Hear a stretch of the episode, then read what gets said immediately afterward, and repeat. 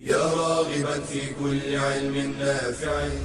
ينمو العلم ويتقدم بتقنياته ومجالاته ومعه نطور أدواتنا في تقديم العلم الشرعي. أكاديمية زاد. زاد أكاديمية ينبوعها. صاف صاف ليروي غلة الظمآن. والسيرة العلياء عطرة الشدى. طيب يفوح لأهل كل زمان. بشرى لنا زاد أكاديمية للعلم كالأزهار في البستان. إن الحمد لله نحمده ونستعينه ونستغفره ونستهديه ونعوذ بالله من شرور أنفسنا وسيئات أعمالنا. من يهده الله فلا مضل له ومن يضلل فلا هادي له وأشهد أن لا إله إلا الله وحده لا شريك له وأشهد أن نبينا محمد عبده ورسوله صلى الله عليه وعلى آله وأصحابه وإخوانه ومن دعا بدعوته واستنى بسنته واهتدى بهديه إلى يوم الدين وبعد. أرحب بإخواني وأخواتي من طلاب وطالبات العلم في برنامج أكاديمية زاد في دورته الثانية وفي هذا المستوى الثالث من السيرة النبوية ندرس فيه تعاملات النبي صلى الله عليه وسلم.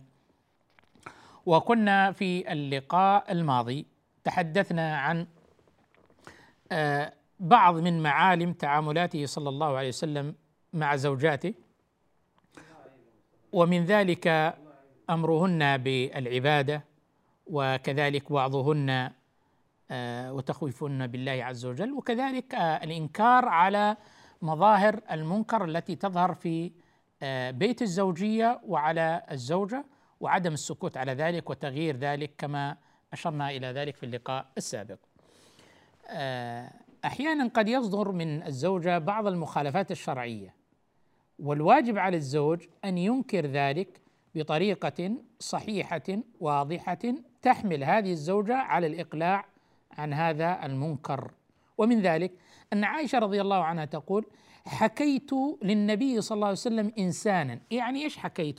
يعني فعلت مثل ما يفعل تنقصا مثل واحد مثلا يمشي أعرج أو فيه آه يعني يمشي مطأطئ الرأس أو غير ذلك من الهيئات اللي فيها نوع من السخرية أو التنقص. حكيته يعني.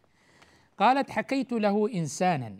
فقال ما أحب إن أني حكيت إنسانا وأن لي كذا وكذا.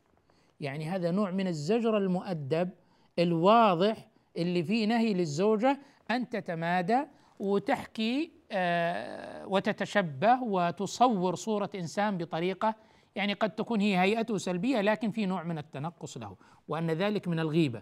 وقد ذكر الإمام النووي رحمه الله ذلك قال ومن الغيبة المحرمة المحاكاة بأن يمشي متعارجا أو مطأطئا رأسه أو غير ذلك من الهيئات على صيغة التنقص فقال ما أحب أني حكيت إنسانا وأن لي كذا وكذا.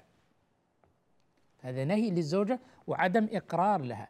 مره أيضا عائشة رضي الله عنها تقول قلت له حسبك من صفية أنها كذا وكذا. يعني قصيرة. وصف حقيقي لكن هذه غيبة. ما الغيبة؟ ذكرك أخاك بما يكره. قال إن كان فيه ما أقول. قال إن كان فيه ما تقول فقد اغتبته وإن لم يكن فيه فقد بهته. كان ينهى عن الغيبة. فقال لها صلى الله عليه وسلم لما قالت له حسبك من صفية أنها قصيرة قال والله لقد قلت كلمة لو مزجت بماء البحر لمزجته يعني لغيرت كلمة نتنة كلمة محرمة. هذا الزجر وشبه هذا الزجر والمنكر وعظمه أن هذه الكلمة لو مزجت بماء البحر اللي هو الطهور ماؤه الحل ماء لغيرته. اذا تشنيع وتبشيع المنكر والسلوك الغير سوي والمعصية في نفس الزوجة حتى تنفر منها. وعدم إقرارها على ذلك.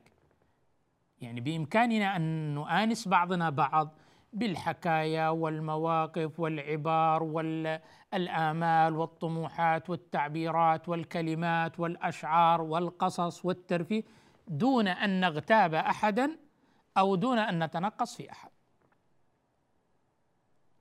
فهنا لا يقر وهذا الذي ينبغي عليه أن يكون الزوج. هذاك الزوج اللين الهين الحبيب القريب اللطيف اللي يمشي في هواها مع ذلك يوقفها حين إذا صدر المنكر وإذا وقعت في المنكر أو في الخطأ والمخالفة. أيضا من آه، هدي صلى الله عليه وسلم في تعاملاته مع زوجته إحسان الظن بالزوجة. إحسان الظن بالزوجة.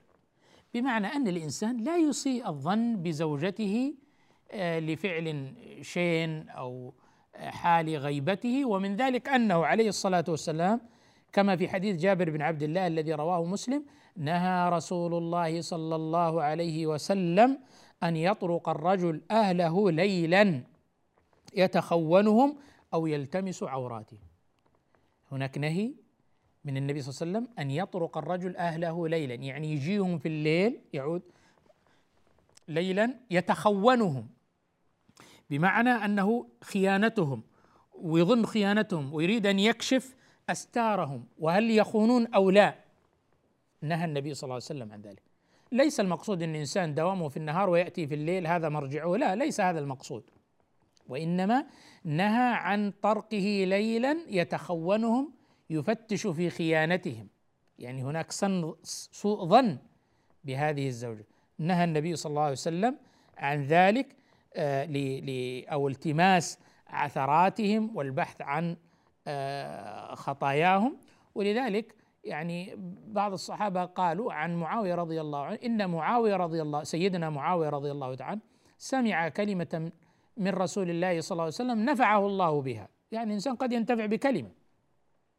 ومن ذلك أنه قال لا تتبع عورات الناس فإنك إن تتبعت عوراتهم فضحتهم أو أفسدتهم. يعني البحث والتقصي والتجسس والترصد للناس للبحث عن أخطائهم وعثراتهم هذا يعني يسبب إفساد لهم يسبب إفساد لهم. لكن إظهار الثقة الأصل أنك تزوجت هذه المرأة بعد أن ارتضيتها وبحثت عن دينها وأخلاقها فارتضيتها فالأصل فيها السلامة والطيب وحسن الخلق وحسن المعشر فلا فاشعار الزوجة بعدم الثقة هذه كارثة من الكوارث. كما أن أيضا الزوجة لما تشعر زوجها بضعف ثقتها به فهذه أيضا كارثة. تؤثر في قوة العلاقة والرابطة بين الزوجين. وهذه الثقة كما يقولون ما هي قضية منحة؟ يعني أنا أمنحه الثقة؟ لا. الثقة تكتسب من خلال السلوكيات الحسنة والتصرفات السوية. يجب على الزوجة ويجب على الزوج أن يكونوا في أفعالهم في أقوالهم في تصرفاتهم. كل واحد منهم يرسل رسالة للطرف الآخر أنني أهل للثقة من خلال السلوك السوي والممارسات الحسنة الطيبة التي لا تهز ثقة الزوج بزوجته ولا الزوجه بزوجها. تبتعد الزوجه تماما عن كل ما يثير غيرته وأيضا كل ما يثير شكوك الزوج. كل منهما يكون صفحة واضحة للطرف الآخر ويقدر مشاعره وغيرته. أسماء بنت أبي بكر رضي الله تعالى عنها وأرضاها وعن أبيها هي زوجة الزبير بن العوام. في يوم من الأيام كانت تذهب إلى البستان أو الأرض للزبير وكانت تجمع النوى وتضع على رأسها في مكتل وتأتي به وتطحنه حتى تطعمه لفرس الزبير. في يوم من الأيام يمر بها النبي صلى الله عليه وسلم وهي عائدة إلى بيتها وعلى رأسها هذا النوى. فمعه أصحابه فأناخ البعير وابتعدوا حتى تصعد على هذا البعير ويقربها يعني يخدمها ويحسن إليها. قالت أسماء فذكرت غيرة الزبير أن الزبير شديد الغيرة. فمضت. كأنها هي لم تتكلم ولكن أشعرتهم أنها تعتذر إليهم عن قبول أنها وهو في مقام أبيها صلى الله عليه وسلم وهو رسول الله. وتمضي تقديرا لماذا؟ لغيرة زوجها رضي الله تعالى عنه الزبير. إذا يجب أن الزوجة تقدر مشاعر زوجها. ولا تستثير غيرته بتصرفاتها وسلوكياتها السلبية وعليها ألا تبعث في نفسه الشكوك حتى تكون محلا للتقدير وعدم استراءة الظن وتكون محلا بإذن الله عز وجل لإحسان الظن. فاصل ثم نواصل بإذن الله تعالى. بشرى لنا زاد أكاديمية للعلم كالأزهار في البستان.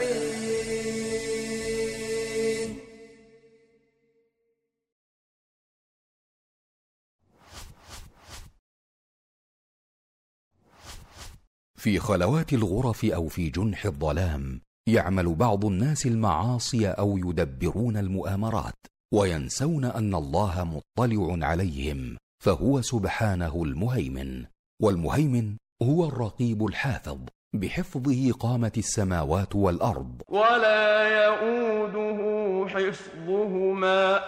وهو العلي العظيم. وهو المطلع على خفايا الأمور وخبايا الصدور الذي أحاط بكل شيء علما. والمهيمن هو الشهيد على عباده بأعمالهم. قال تعالى وما تكون في شان وما تتلو منه من قران ولا تعملون من عمل الا كنا عليكم شهودا اذ تفيضون فيه. والمهيمن سبحانه هو القائم على خلقه بأعمالهم وأرزاقهم وآجالهم وإنما قيامه عليهم باطلاعه واستيلائه وحفظه. فمن علم أن الله هو المهيمن فليراقبه في سره وعلانيته وليستحي من نظر الله إليه. قال رجل لوهيب بن الورد عظني. قال اتق أن يكون الله أهون الناظرين إليك. ومن أيقن أن الله هو المهيمن فليتوكل في كل أموره عليه وليفوض أمره إليه. فالمهيمن سبحانه نعم الحفيظ لعباده المؤمنين. قال تعالى الله لا إله إلا هو وعلى الله فليتوكل المؤمنون. بشرى لنا زاد أكاديمية للعلم كالأزهار في البستان. الحمد لله والصلاة والسلام على رسول الله وآله وصحبه من والاه أما بعد.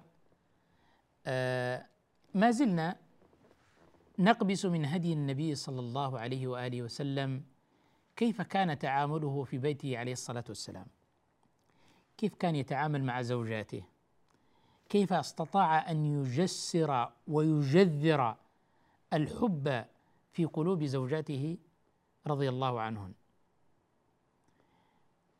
من ذلك كيف كان تعامله صلى الله عليه وسلم مع المشكلات التي تحدث في بيته؟ عجيب. مشكلات في بيت النبي صلى الله عليه وسلم؟ نعم.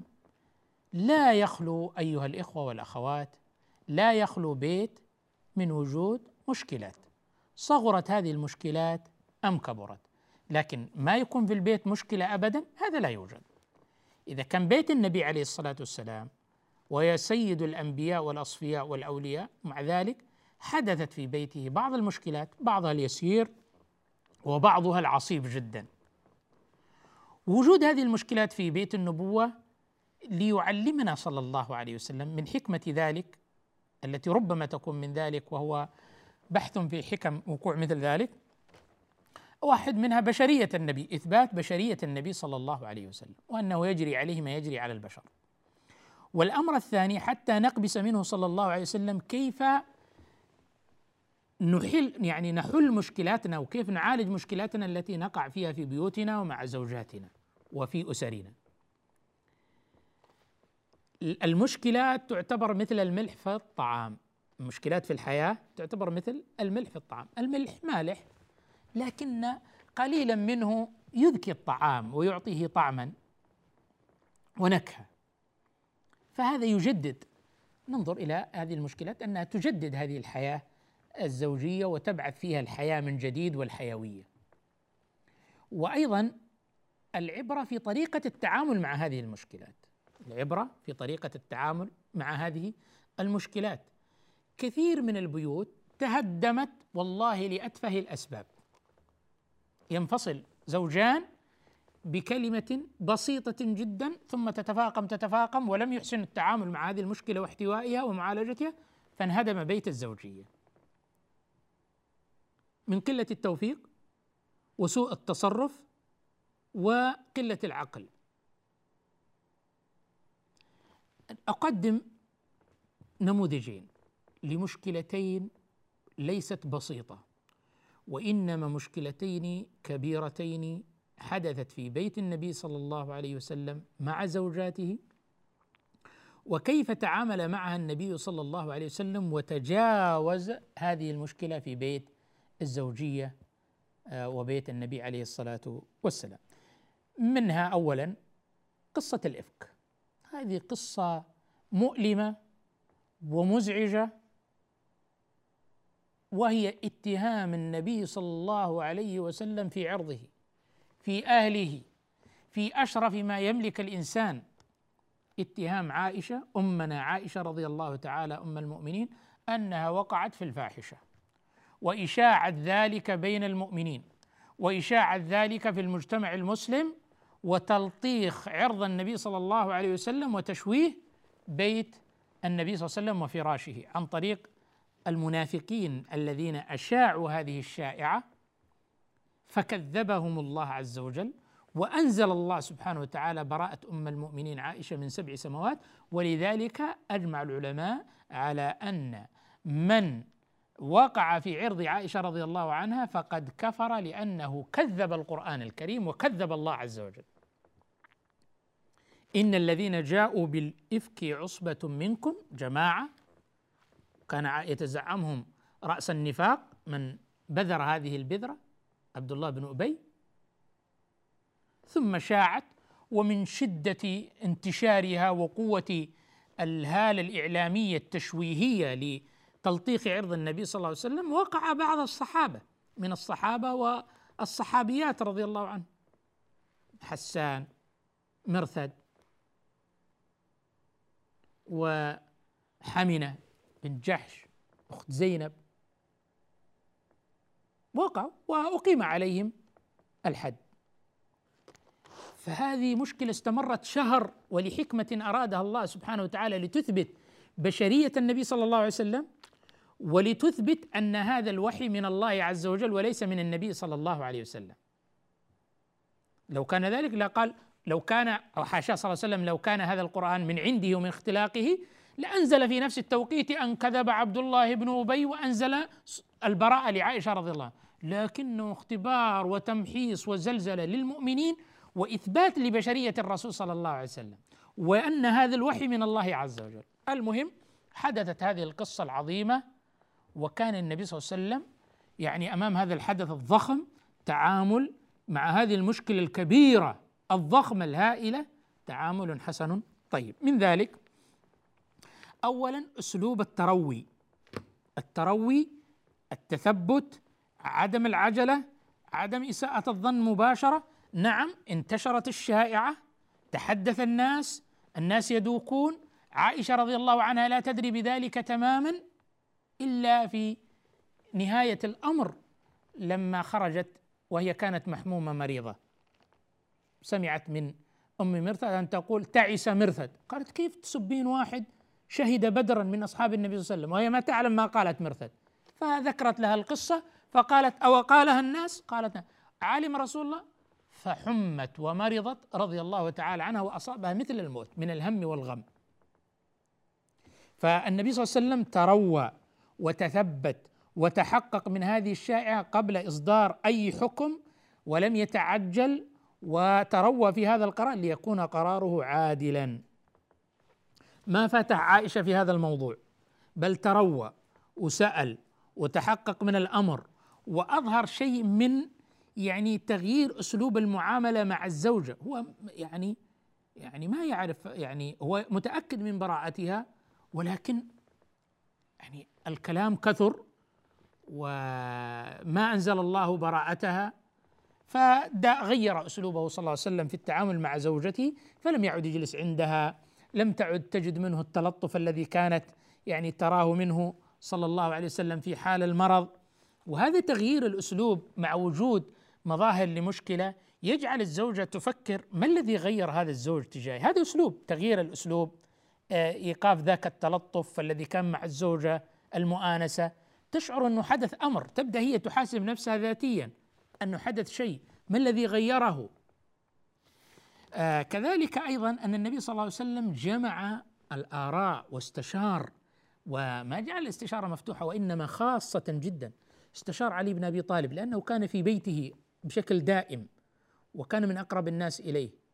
استشار أسامة بن زيد وتربى في بيت النبي صلى الله عليه وسلم وهو حبه وابن حبه وقال والله يا رسول الله ما علمت على أهلك إلا خيرا فأمسك عليك أهلك.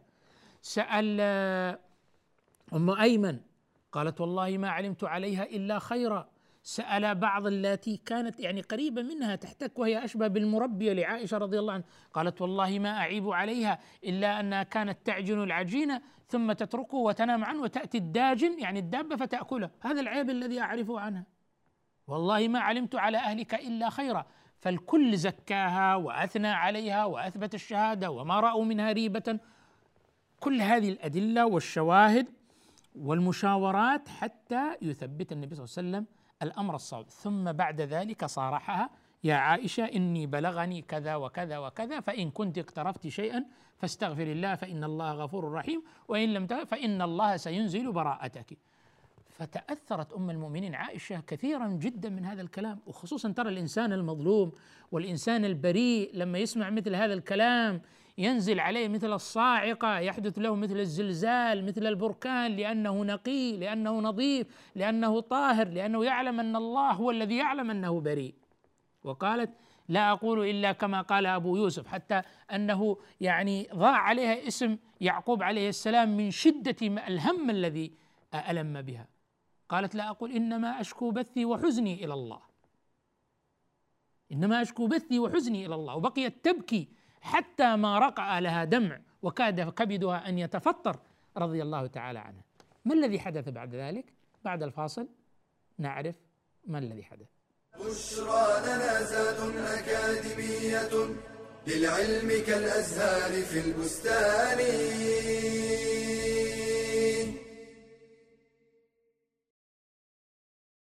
نعم الله علينا كثيرة جدا. لا نستطيع لها حصرا. ولا نطيق لها شكرا إلا أن يوفقنا الله لذلك.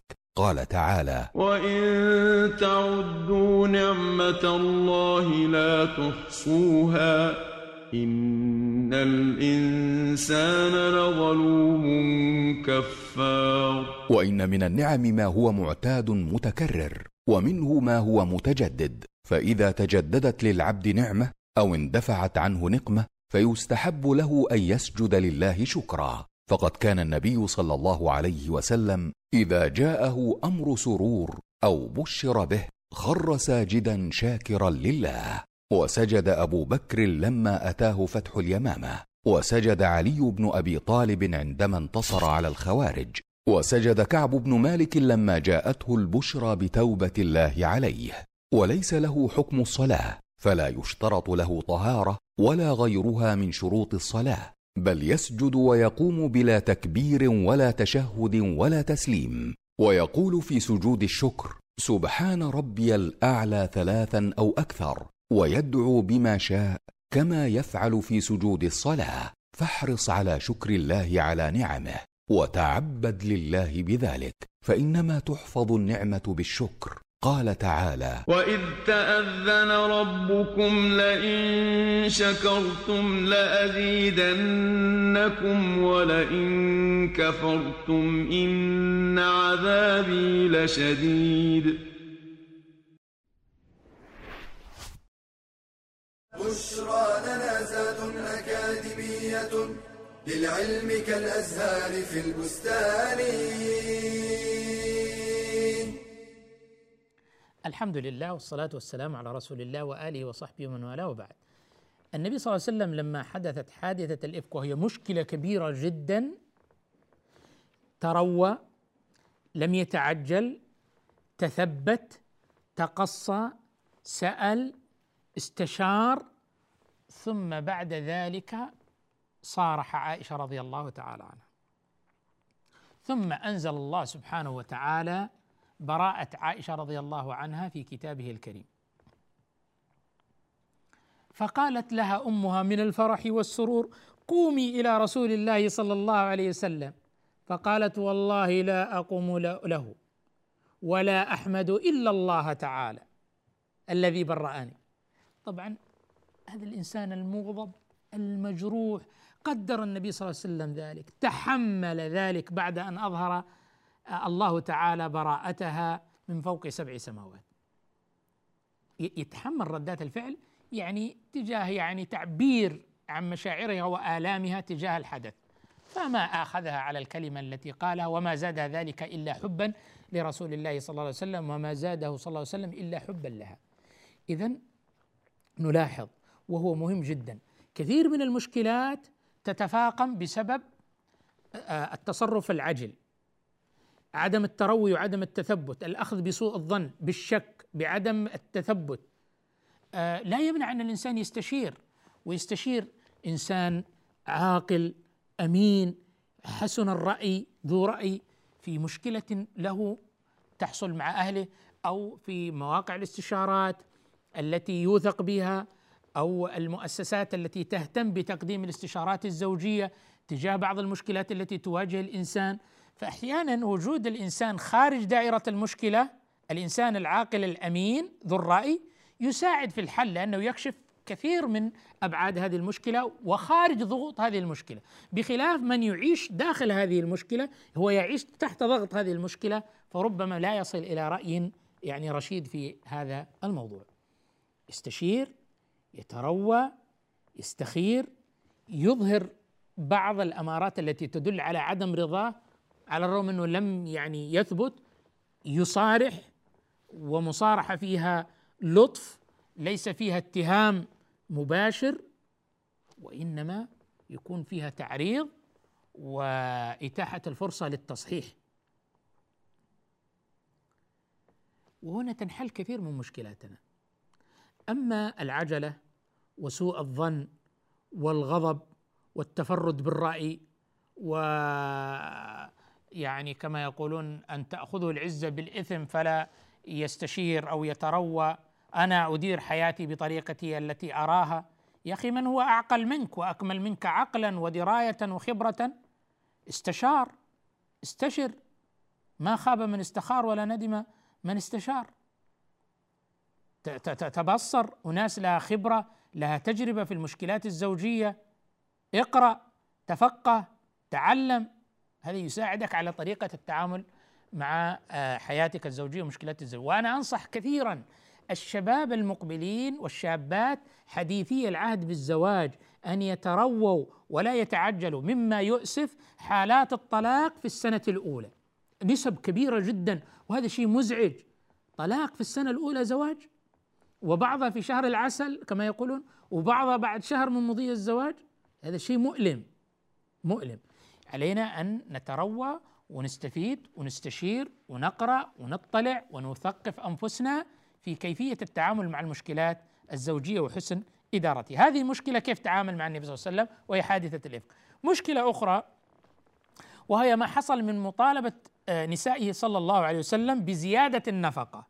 النبي صلى الله عليه وسلم كانت حاله كما هو معروف كان قليل ذات اليد صلى الله عليه وسلم، ما كان غنيا ولم يكن ذو يسر وإنما كان الكفاف عليه الصلاة والسلام. فجئنا نساءه يكثرن من المطالبة بالنفقة زيادة النفقة الإكثار من النفقة الاحتياج أكثر.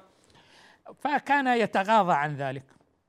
فلما اشتد الإلحاح على هذا الموضوع غضب النبي صلى الله عليه وسلم وهجرهن يعني آه، عليه الصلاة والسلام بسبب الضغط لزيادة النفقات المطالب المالي بزيادة النفقات. فهجر أول شيء تغاضى عن الموضوع هذا. أنتم ترون الحال. الأمر الثاني هجرهن شهرا. عليه الصلاة والسلام لا يعني اعتزلهن. عليه الصلاة والسلام. ثم لما اجتمعنا حوله وأكثرنا عليه خيرهن صلى الله عليه وسلم. فبدأ بعائشة. يعني الآن التشاور والتخيير. فقال يا عائشة إني أريد أن أعرض عليك امرا. أحب ألا تعجلي فيه حتى تستشيري أبويك. شوف هذه فيها تربية. اولا عرض. تشاور. لا تتعجلي.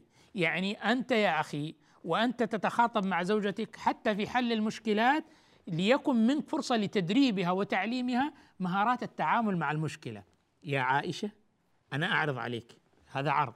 الأمر الثاني لا تتعجلي. هذه آلية وتنبيه وضابط من ضوابط اتخاذ القرار وحل المشكلات والتعامل معها برويه عدم التعجل عدم التفرد بالرأي. شاوري اذا هذا أيضا آلية أخرى عملية الاستشارة. شاوري أبويك أعقل الناس أقرب الناس أتقى الناس أعرف الناس بك وبحالك. شاوري أبويك. فعرض فقالت وما هو يا رسول الله؟ فتلا عليها الآية يا أيها النبي قل لأزواجك إن كنتن تردن الله الحياة الدنيا وزينتها فتعالين أمتعكن وأسرحكن سراحا جميلا الطلاق. وإن كنتن تردن الله ورسوله والدار الآخرة فإن الله أعد للمحسنات منكن أجرا عظيما. تصبر على الحال التي عليها زوجها وعلى وضعه الاقتصادي وحاله المالي الذي هو تصبر. وتحتسب أجرها عند الله سبحانه وتعالى. فتلا عليها الايه فقالت عائشة أفيك يا رسول الله أستشير أبوي؟ أنا ما أستشير أحد فيك. أنت أغلى أنت أثمن أنت الكسب كله أنت النجاح والفلاح كله. أفيك يا رسول الله أستشير أبوي؟ بل أختار الله ورسوله والدار الآخرة وأسألك ألا تخبر امرأة من نسائك بالذي قلت. يعني تبغى تتفرد عائشة رضي الله عنها بهذه المزية. قال لا تسألني امرأة منهن إلا أخبرتها أن الله لم يبعثني معنتا معنتا ولا متعنتا ولكن بعثني معلما ميسرا. ثم خير نساءه فقلن مثل ما قالت عائشة رضي الله تعالى عنها وهذا من كمال عقلهن ورقي أخلاقهن وحسن اختيارهن وكمال عقولهن وإيمانهن أنهم تختار الله ورسوله والدار الآخرة على الزيادة في النفقة والمال. وهذه لفتة جميلة أقولها للأزواج. أن المرأة إذا لم يست من الزوج حبا وتعاملا وتكريما ولطفا ورقيا واحتراما وتوقيرا وانسا وسعادة فوالله لا تختار عليه احدا ابدا ولا تقدم عليه احدا ابدا حتى والديها. لذلك أفيك أشاور يا رسول الله؟ لكن المرأة حينما حينما الزوجة ليس للزوج رصيد تخايل تقول البعد عنك مغنم وربح ما الذي أخسره حينما أفارق هذا الزوج؟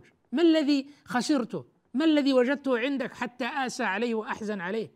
لكن لما وجدت الأدب والعلم والتقوى وحسن التعامل حسن الرفق والقرب والمؤانسة والتلطف وحسن العشرة والخدمة ولا يمكن ولو كانت حاله فقيرة. المرأة لا يغرها فقط المال ولذلك الذين يعرضون بالنساء أنه والله فقط الفلوس هذا ليس صحيحا ترى بإطلاقه. المرأة العاقلة تبحث عن الزوج الذي تشعر بحمايته وعطفه وأنه سكن لها. وتجد فيها إشباعاتها النفسية والعاطفية والجسدية. فإذا وجدت ذلك والله لن تبغي به بدلا ولو كنوز الدنيا كلها. والعكس بالعكس. النقطة الأخرى التي أحب أن أشير إليها في موضوع لما هجرهن النبي صلى الله عليه وسلم. الهجر جزء من العلاج في بعض الخلافات والجوانب الزوجية. لكن متى ينجح الهجر؟ إذا كان للزوج عند زوجته رصيد. من الحب والتلطف وحسن العشرة وحسن المعاملة وحسن التعامل فإنها لما تشعر ببعده تشوقت إليه وللقرب منه فحصل للهجر أثر أما إذا كان لم يكن له رصيد لا عاطفي ولا نفسي ولا جسدي فما الذي يعني يعني يجعلها تعود أو تنجذب إليه.